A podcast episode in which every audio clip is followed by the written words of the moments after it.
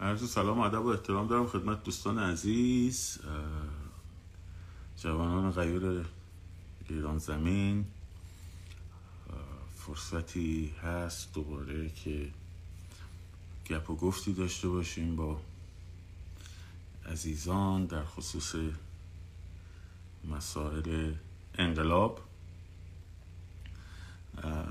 تا وقتی که دوستان تشریف میارن من چند تا نکته کوچیک رو خدمتون عرض کنم.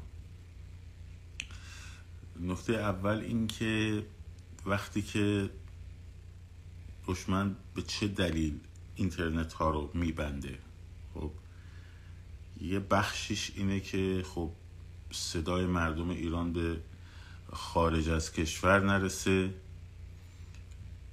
بخش مهم دیگرش اینه که مردم متوجه نشن چه اتفاقی داره میافته. یعنی فرض کنید اون عزیزی که در تهران فرض کنید رفته و تظاهرات کرده برگشته خونه، صدا ضعیفه، سعی میکنم بلندتر صحبت کنم، نفهمه که فرض کن در همدان چه خبر بوده و این احساس القا بشه که ای بابا دیگه پس خبری نیست، همه جا سرد شد. ببینید وقتی که اینترنت ضعیف میشه هیچ ربطی نداره به این که همه جا سرد شد. سرد رو موقعی میشه که ماها احساس دل سردی میکنیم، نه وقتی که اینترنت ضعیف میشه. این رو باید حواسمون باشه. یعنی اگه حواسمون، من توی یکی از اون اولین ویدیوهای جنگ روانی توضیح دادم، گفتم که اینترنت انقلاب نمیکنه. خب انقلاب کف خیابون صورت میگیره. اینترنت ابزاریه برای اطلاع رسانی و البته وقتی که اطلاع رسانی کم میشه باید این رو به ذهنمون نیاریم که اگر ما اطلاع نداریم فرض کن از اینکه در اهواز چه خبره پس دیگه سرد شد دیگه، چون تا دیروز ما مثلا 20 تا فیلم میدیدیم 30 تا فیلم میدیدیم از شهرهای مختلف ولی الان دیگه نمیبینیم، پس نیست. این اشتباه، این اشتباهه. درست هم بچه ها دارن میگن نه سال 57 اینترنت بود، نه در واقع یه پدیده تازه‌ایه، ازش استفاده میکنیم ولی اگر هم نباشه به معنی این نیست. یعنی یه احساس دلسردی نکنیم. همه حرف من اینه و تمام تلاشم اینه که به شما با هم، یعنی هم به خودم هم به شما بگم که مهمترین عامل حفظ روحی است و منیجمنت، فیلینگ منیجمنت، یعنی کنترل احساساته. باید احساساتمون رو بتونیم کنترل کنیم و هیجاناتمون رو بتونیم کنترل کنیم. این دوتا خیلی مهمه.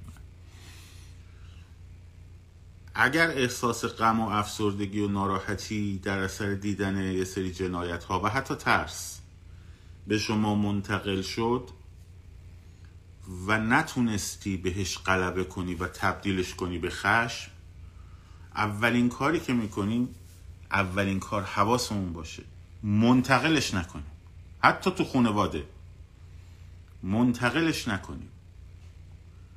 یعنی من الان مثلا یه تصویر دیدم ترسیدم یا ناراحتم دل سرد شدم، خب این دل سردی رو نگرده برای خودت، برای خودم نگردارم، به زنم، به بچم، به برادرم، به خواهرم منتقلش نکنم، به دوستم که آقا به نظر میرسه دیگه فایده نداره.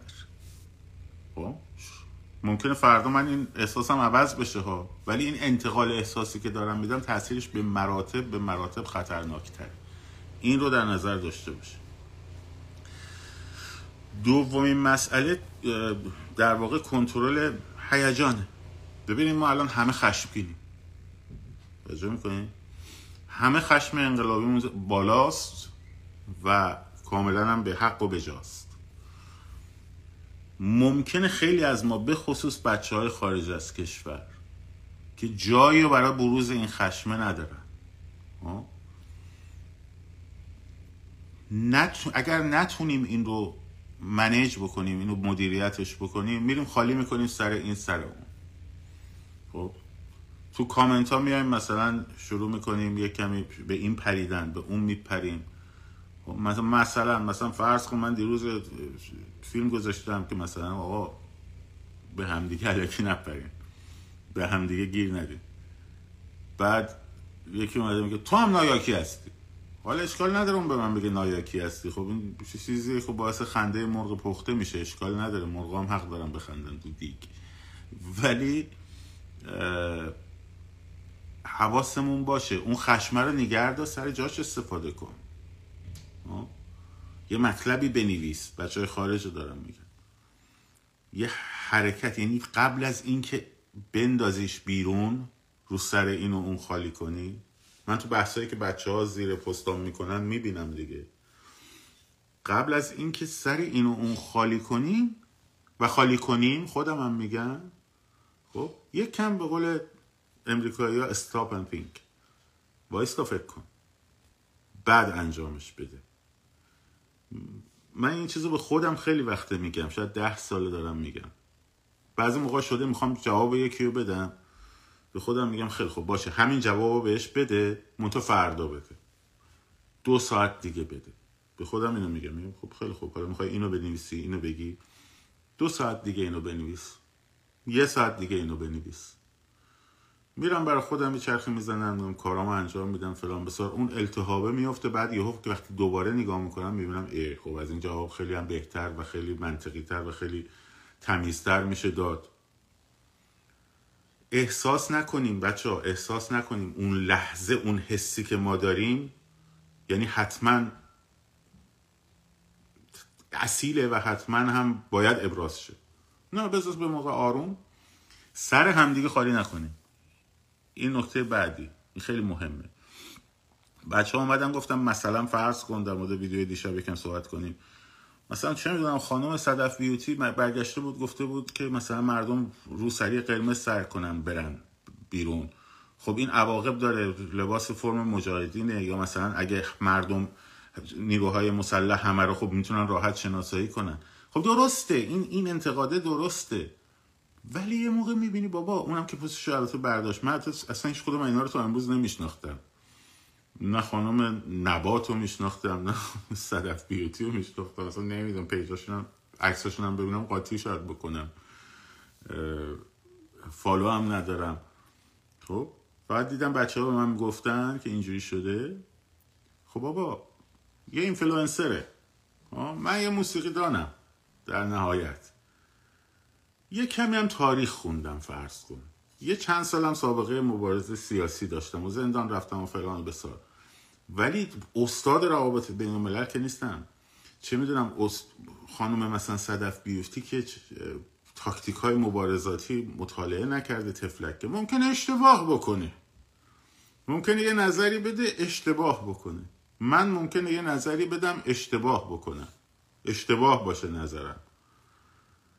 اینو گفتی تو مزدور جمهوری اسلامی، تو مزدور جمهوری اسلامی، تو مزدور جمهوری اسلامی. بابا خیالشین سر هم خراب نکنین این چیزا رو، ما دشمن داریم جمهوری اسلامی. خب یه بخش هم سازمان‌های وابسته به جمهوری اسلامی هم مثل نایاک و مثل کنگره ایرانیان کانادا اگه اشتباه نگم، اینا تکلیفشون معلومه. خب من پرسیدم پس منظورت اینه با نایاک مبارزه نکنیم؟ نه بابا 4 تا پست پایین‌تر رو برو ببین من در مورد نایاک چی گفتم. خب باید با نایاک مبارزه کنیم، داریم هم میکنیم اساسی حسابی. خب اون سر جاش. خانم نگار مرتضوی امروز خبر رسید، بهتون بگم اگه خبر ندارین، خبر رسید که دانشگاه تصمیم گرفته، محوطه دانشگاه شیکاگو الان پر از نگهبانه، بعد تصمیم گرفته که جلسه رو ویرچوال یعنی آنلاین برگزار کنه به جای اینکه ایشون حضور بیاد اونجا داشته باشه اونجا از ترسشون. خب این خودش یه قدم خیلی مهمه، خیلی مهمه. و اینه که منم آقا ممکنه اشتباه بکنم، منم ممکنه تو تحلیلم یه نظر اشتباهی بدم، سرین اشتباهه رو بس نکنیم به اینکه آها صرف کن این فلانی، این مزدوره، این صادراتیه. خب اینو لطفا لحاظ کنین، با مهربانی هم میگم، نه با عصبانیت دیشب، هرچند اون لازم بود به نظرم. اینو لحاظ کنیم. مبارزمون باید با جمهوری اسلامی باشه. میدونین چی؟ یعنی تو که خارج از کشور نشستی الان داری یه استوری میذاری، خب مثلا علیه خانم چی بود اسمش، شکر خانم نبات، ببخشید معذرت میخوام، تو داری یه استوری میذاری، خب یه عده استوریا رو میبینن دیگه، 10 تا هم استوری بذاری 11 رو تعداد کمتری میبینن، خودت همه میدونیم. خب این یه ظرفیته که تو داری، این ظرفیت رو تو باید استفاده کنی علیه جمهوری اسلامی، نه علیه خانم نبات. توجه میکنی؟ علیه اون نباید استفاده کنی. هشتگ مهسا امینی رو نذار سرد شه، زن زندگی آزادی رو نذار سرد شه، تصاویری رو بذارید که مربوط به انقلابه. اولویتمون چیه واقعا الان؟ خب منم به عملکرد بسیاری الان انتقاد دارم تو حوزه موسیقی، تا دلتون بخواد. حالا بچه‌هایی که تازه تو این جریانات به صفحه من پیوستن شاید ندونن، خب ولی من همیشه تو حوزه موسیقی به خیلی از اینایی که دو دوزه بازی کردن، شارلاتان بازی در آوردن، با حکومت ایه ور ساختن، جست اپوزیسیون گرفتن، خب به اینا همیشه انتقاد کردم، بچه‌ها میدونن. منطقه من الان به خودم برمیگردم میگم اولویت من اینه که آقای سالار عقیلی رو بیام مثلا ضایع بکنم. یعنی وقت من الان باید صرف شه که مثلا بزنم سالار عقیلی رو تو سرش، بزنم اون یکی رو تو سرش، بیام بگم که تو همونی هستی که فلان. خب اولا ممکنه واقعا هم همونی باشه، یعنی الانم ممکنه نقش بازی بکنه، ممکنه. یه امکان دیگه هم هست اینه که نه آقا برگشته باشه، حالا نمی جرأت هم نداره مثلا بگه مرگ بر خامنه‌ای، ها اینم دومی، یا اینه یا اونه. اگه اولیه باشه که هنوزم داره نقش بازی میکنه، خب بذار نقششو بازی کنه. من الان یه ظرفیت استوری دارم، خب در مثلا اینستاگرام، این ظرفیتم ترجیحش اینه که مهسا امینی بالا باشه یا مثلا سالار عقیلی وسط باز، کدومش؟ دشمن من الان سالار عقیلیه، همایون شجریانه، کیهان کلهره یا جمهوری اسلامیه. انتقاد داریم؟ بله انتقاد داریم. الان فرصت اون وقت انتقادا نیست. اینو باید، این اولویت رو ما باید بفهمیم دیگه. آیا پستی که مثلا من میذاشتم تو همه صفحم هست همیشه، کلاس‌های آنلاینمو، مؤثر نبوده، نقش نداشته توی ترویج موسیقی و آموزش به بچه‌ها؟ بسیاری از بچه‌ها اومدن گفتن آقا دمت گرم، استفاده دارم میکنم. خب اوکی، حالا اولویت چیه؟ اولویت اینه که من این ظرفیت رو همچنان رو اون قضیه ادامه بدم، یا اینکه اونو تعطیلش کنم؟ اگه اونو تعطیل کردم به معنی نیست که اون غلطه، که اولویت نیست. الان اولویت نیست. اینه که اولویت ها رو باید بشناسیم. خب این دوم. یک، خشم و احساساتتون رو کنترل کنین. دو، اولویت ها رو بشناسیم. و اینکه اینترنت اگه قطع شده 4 تا تصویر نمیاد دلسرد نشین. و این نکته بعدی، تو همه انقلابا، خب چه انقلابای کلاسیک قدیم رو ببینین، من الان دوست ندارم وقتتون تلف کنم از انقلاب فرانسه براتون بگم که چجوری چه مرحله هایی داشت و اتفاق افتاد، یا انقلاب اکتبر رو براتون بگم. خب تو همه انقلاب ها روزهای فراز و نشیب هست. یعنی چی؟ یعنی مثلا فرض کنید تو انقلاب های عربی دقت کرده باشین، تو انقلاب های عربی می اومدن، یادتون باشه در مورد مهران مدیری هم بگم بهتون، یا در مورد این خانم چیز که سنگ نبردمون که برگشته گفته حجابم اشتباهی افتاد، در مورد این هم صحبت میکنیم. تو انقلابای عربی میومدم میگفتم مثلا جمعه خشم، جمعه مثلا نکبت، یا مل نکبت مثلا، این چرا میگفتن؟ برای اینکه احتیاج داره سازماندهی بشه، دوباره سازماندهی بشه. خب این البته بچه های داخل تشخیص میدن، یه موقع بچه های داخل تشخیص میدن که هر شب پای کار باشن یا یه عدهشون پای کار باشن، چون اینا همه سازمان دارن، همشون سازمان دارن، فکر نکنی سازمان ندارن. یه عده پای کار مثلا بمونن، یه چند درصد دیگه نباشن تا مثلا روز چهارشنبه، که این اتفاق هم افتاد دیگه، شنبه 23 بود، بعد چهارشنبه، بعد چهارشنبه قبلش و شنبهش، ببینید چه خبر شد تو این فاصله. خب ممکنه که یک کمی فروکش طبیعتاً داشته باشه. موضوع پای کار بودنه، پای کار باشه همیشه، یعنی پای کار وایستاده باشیم، ما داریم میریم جلو، دل سرد نمیشیم، پای کار هستیم. چهارشنبه فراخوان دادم بچه‌ها، ببین چه خبر میشه. خب ممکنه سه شنبهش کمتر خبر بشه، ممکنه پنج شنبهش کمتر خبر بشه، باز دوباره فراخوان شنبه که بیاد. اینه که همه اینا رو دارم میگم که با اینترنت احساساتتون این ور اون ور نشه. اینترنت پیشش دست اوناست، پیششو کم میکنن، خبر کم میاد بیرون. تو حواست باشه احساست نشه که آخ بس دیگه خبری نیست. نه، ما نمیبینیم. دوم،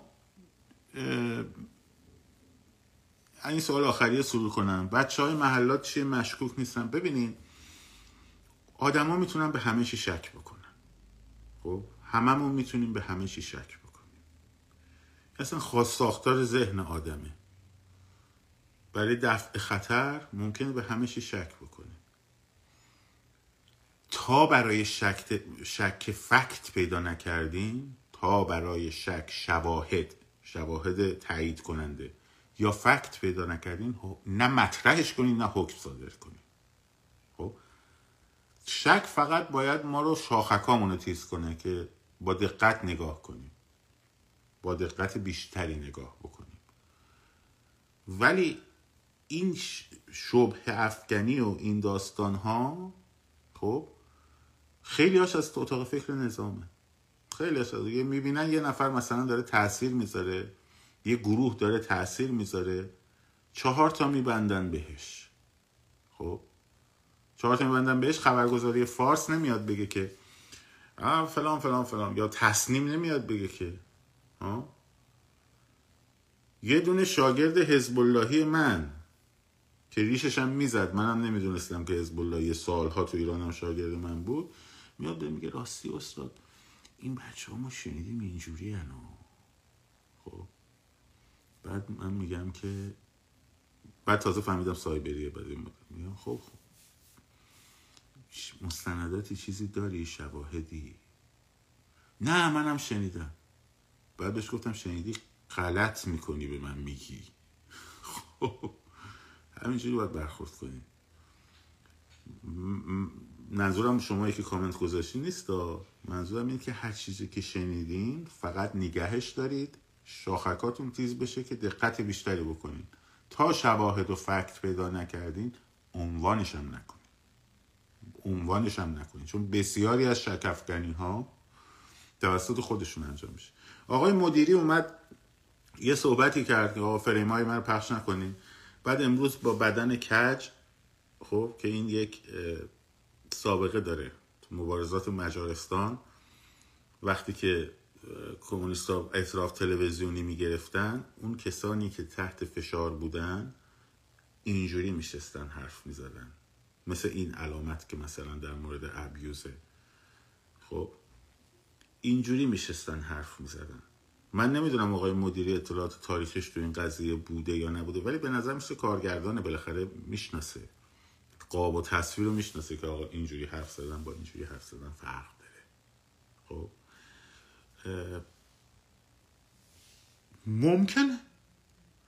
ممکنه تحت فشار بوده باشه. اون خانم الناز بود، صخره نبردمون، خب تحت فشار آقا آوردن، گفتن که اصلا هم فرض کن ممکنه بزنن پس گردنش یا پشت سر شوهرش یا بچه‌اش یا هر چی، که تو یا اینو میگی یا پدرتو در میاری. خب آدم هم ظرفیت دارن بابا، آدم هم ظرفیت دارن. تا وقتی که شما تحت فشار نبودی نمیتونی بفهمی که ظرفیت آدما چقدره. خب ظرفیت آدما چقدره؟ یکی از میتونه هندل بکنه، یکی از نمیتونه هندل بکنه. چیکار باید کرد؟ این حرفای سری دومیشونو کلن ایگنور کن، نشنو.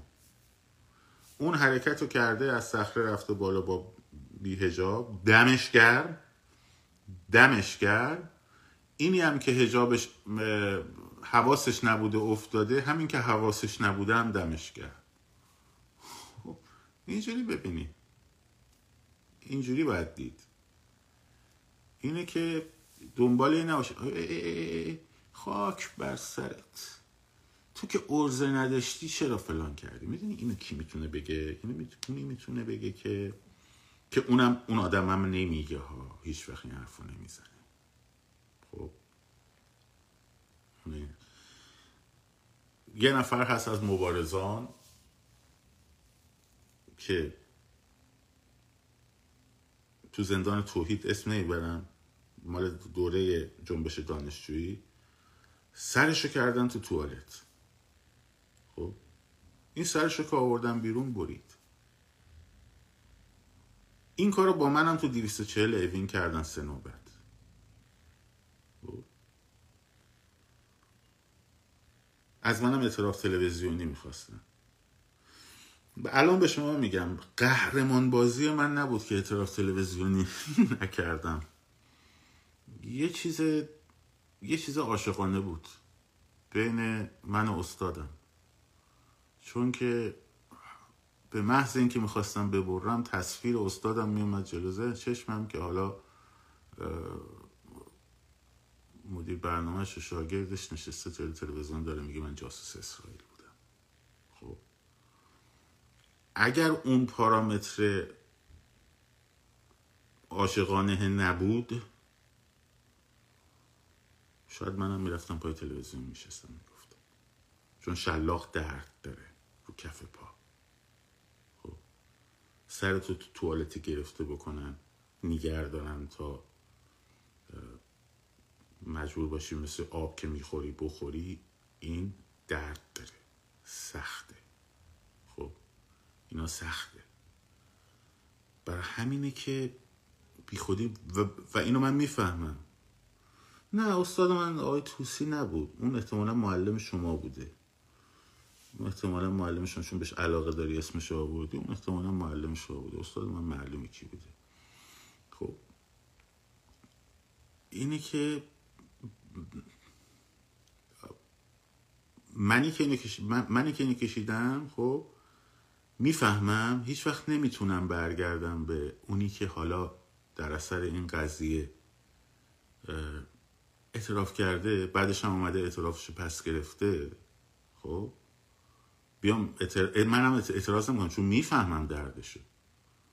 تو وقتی میتونه برگردی بگی خاک تو سرت، تو که عرضشو نداشتی، که یه دونه شلاقه رو خورده باشی دیگه بابا، یه دونه شلاقه رو خورده باشی. نه بابا بذار باشم بابا، حیف وقت که من برم دنبال اون بالا اینو پیدا کنم بندازمش بیرون. بس باشه حال کنه، چون خاطراتش هم براش جذابه دیگه. اینه که حواسمون باشه که کجا وایستادیم، چند وایستادیم. دنبال مچگیری از آدما نباشیم،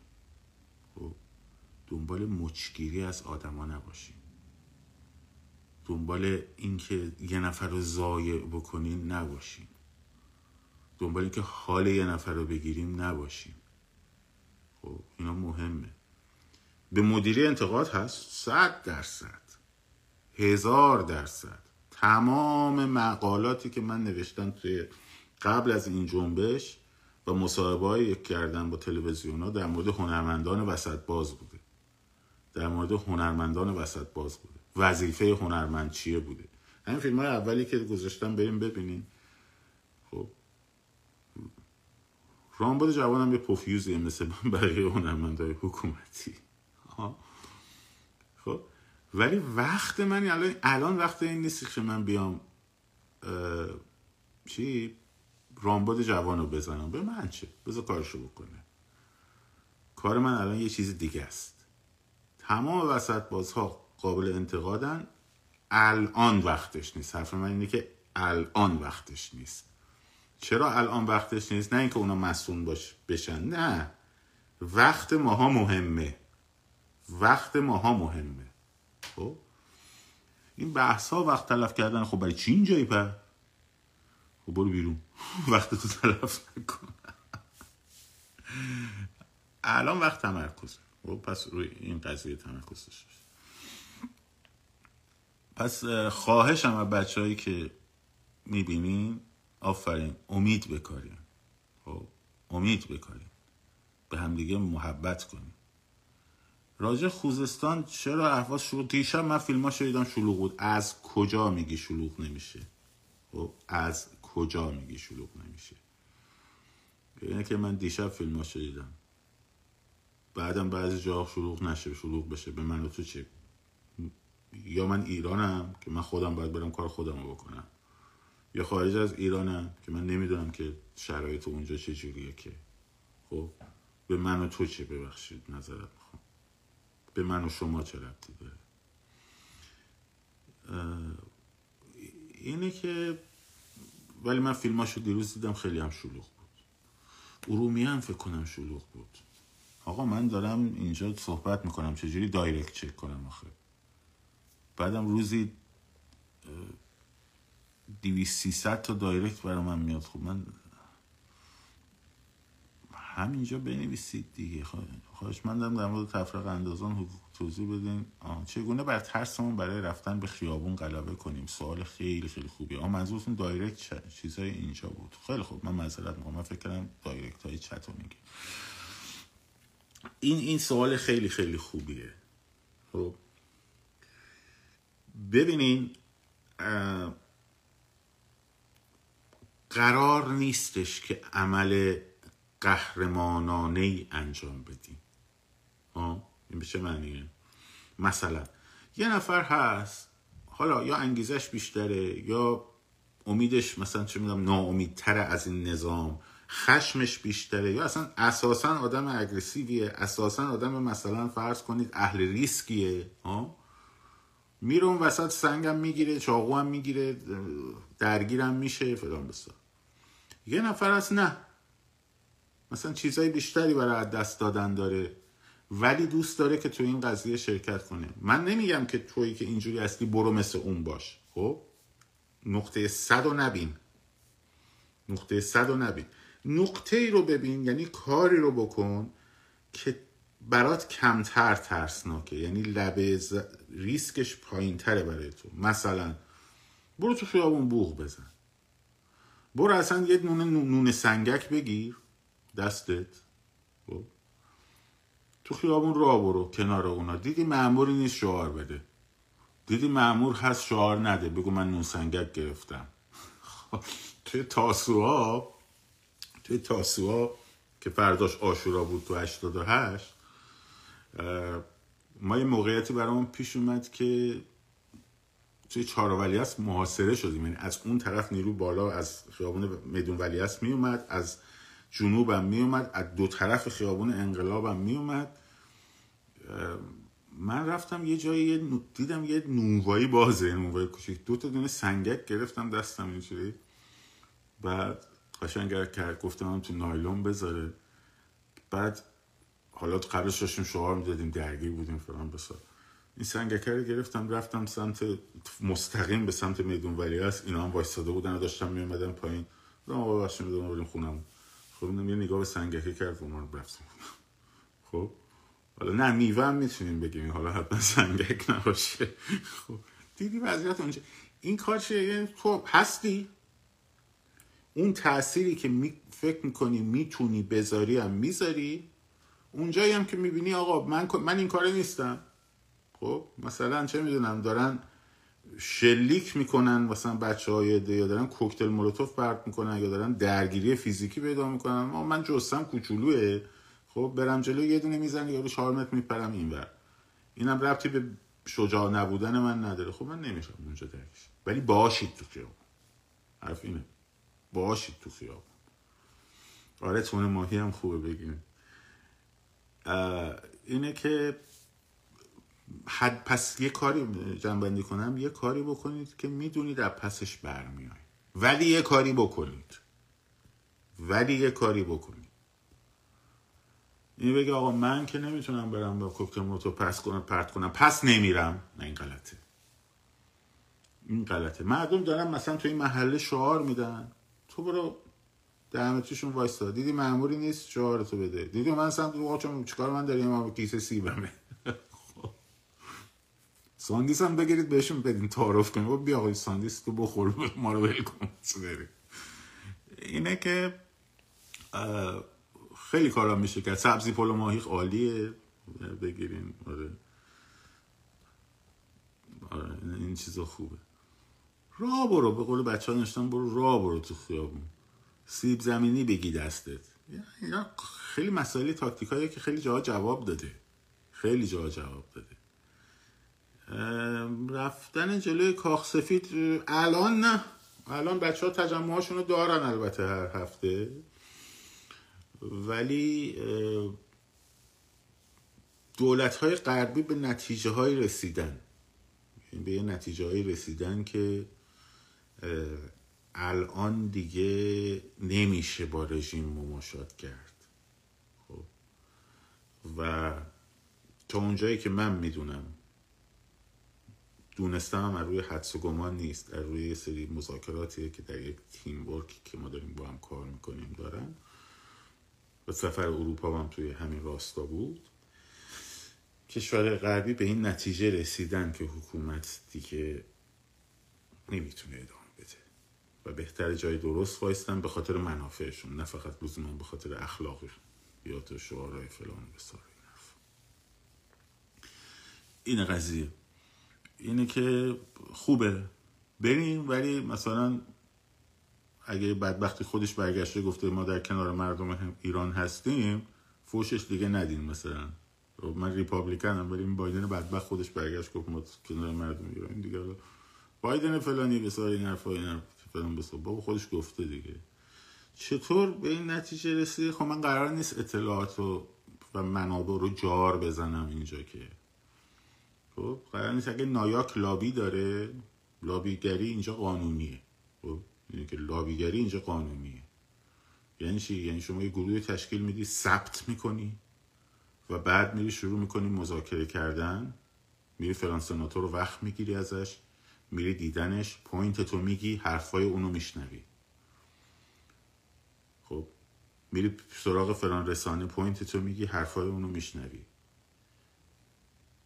اینه که این قضیه قانونیه و خیلی های دیگه هم هستن که هم از من سوادشون بیشتره هم، ولی لابی تیم ورک میخواد دیگه، تیم ورک میخواد و این تیم ورک ها هستن و دارن فعالیت میکنن. منم اطلاعاتم، ولی قرار نیست من جار بزنمش، قرار نیست جار بزنم، چون که اون محل هایی که ما داریم میریم، اون محل هایی که بچه ها رفتن، مثلا خب کار برون مرزی که تو اروپا از طرف بچهای امریکا انجام شد، خب مذاکراتی که تو این یه ایده‌ای بود که توی تیم نتیجه گرفت. اگر این ایده رو ما قبل از اجرا یا حتی کیفیتش رو بعد از اجرا هم اعلام می‌کردیم، نایاک هم می‌افتاد دنبال همین قضیه و میرفت جلو.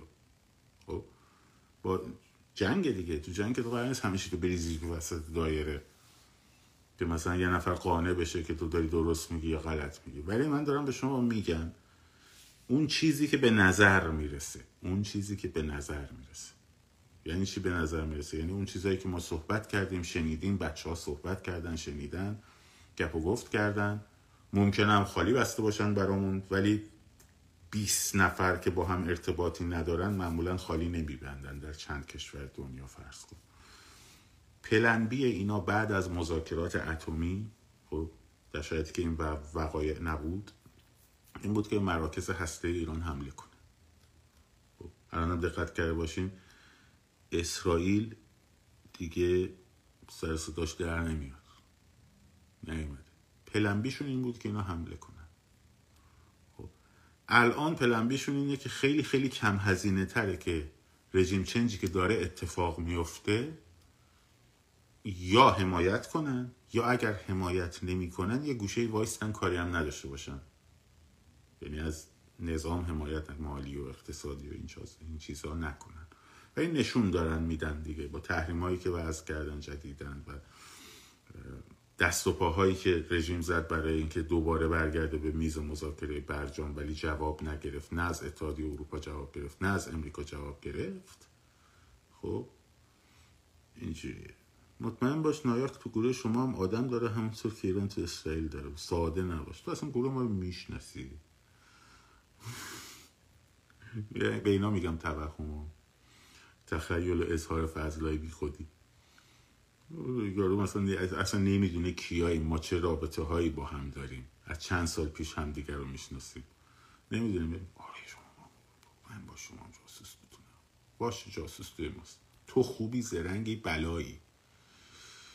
خب هیچی، این چه حرفی نیست، حرف مفت چیز خاصی نیست.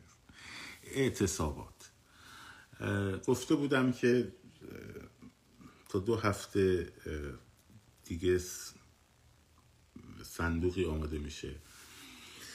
امروز یکی از چند تا نکته بگم. امروز یکی از شاگردانم از یکی از دانشگاه اروپایی که اونجا دکتراشو داره دفاع کرد، با من صحبت کرد و قرار یه سری از دانشگاه اروپایی VPN تهیه کنن، VPN های امن، و برسونن به بچه های داخل. و این خبر مستنده و این انجام خواهد شد به زودی.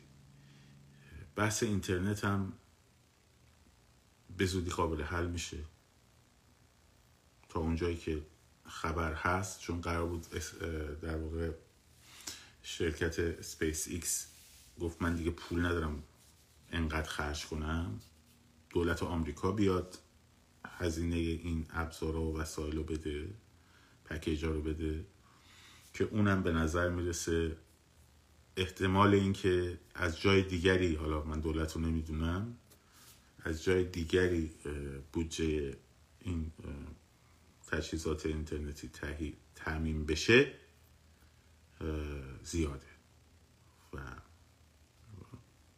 اون هم در راهه. در مورد اعتصابات ببینید، من قبلا هم گفتم اعتصاب مهمترین عامل سقوط رژیم.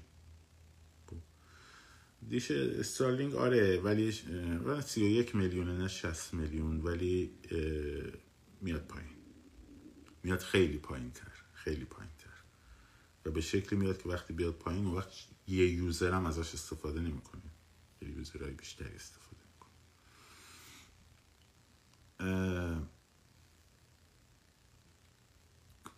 در مورد اعتصاب‌ها، خب اعتصاب‌ها مهمترین عامله. منتها تا وقتی ماها داریم دنبال صندوق هستیم که طول میکشه، بچه‌های داخل ایران چیز نباشیم، دست به دست نذاریم، زنگ بزنیم به اتحادیه‌های کارگریشون، آدماشون رو پیدا کنیم. خب بگید آقا ما کمک میکنیم، کمک جمع کنیم. خب تو انقلاب ایران همینجوری شد دیگه، بسیاری از پولدارایی که با شاه مشکل داشتن اومدن کمک میکردن به کسایی که اعتصاب میکنن. این رو حتما که احساس کنن یکی پشتشون هست. وقتی ازشون توقع اعتصاب دارین یکی پشتشون هست،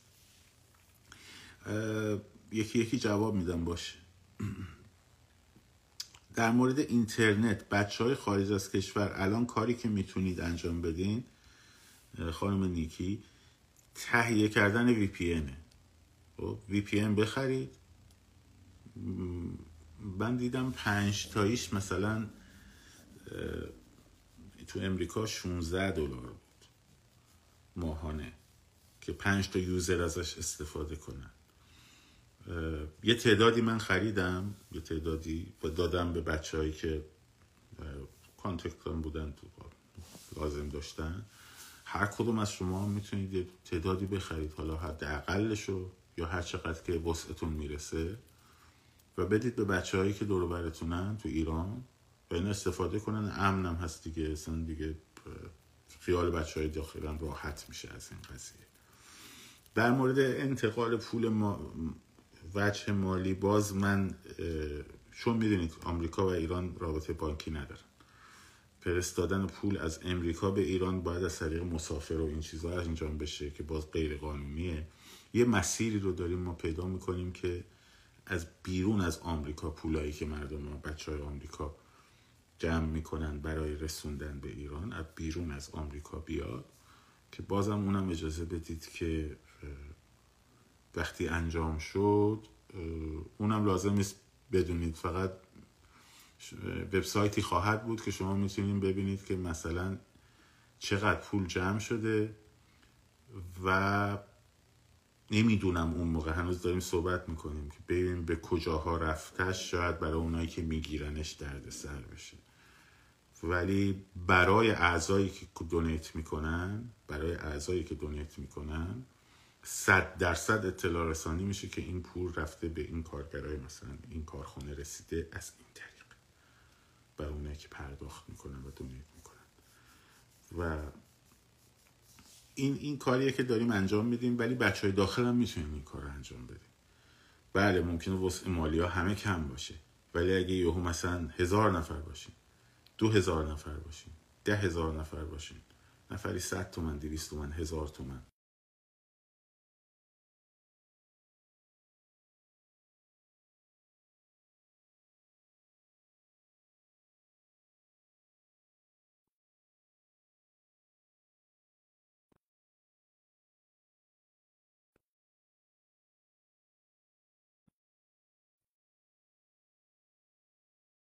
دوستان تا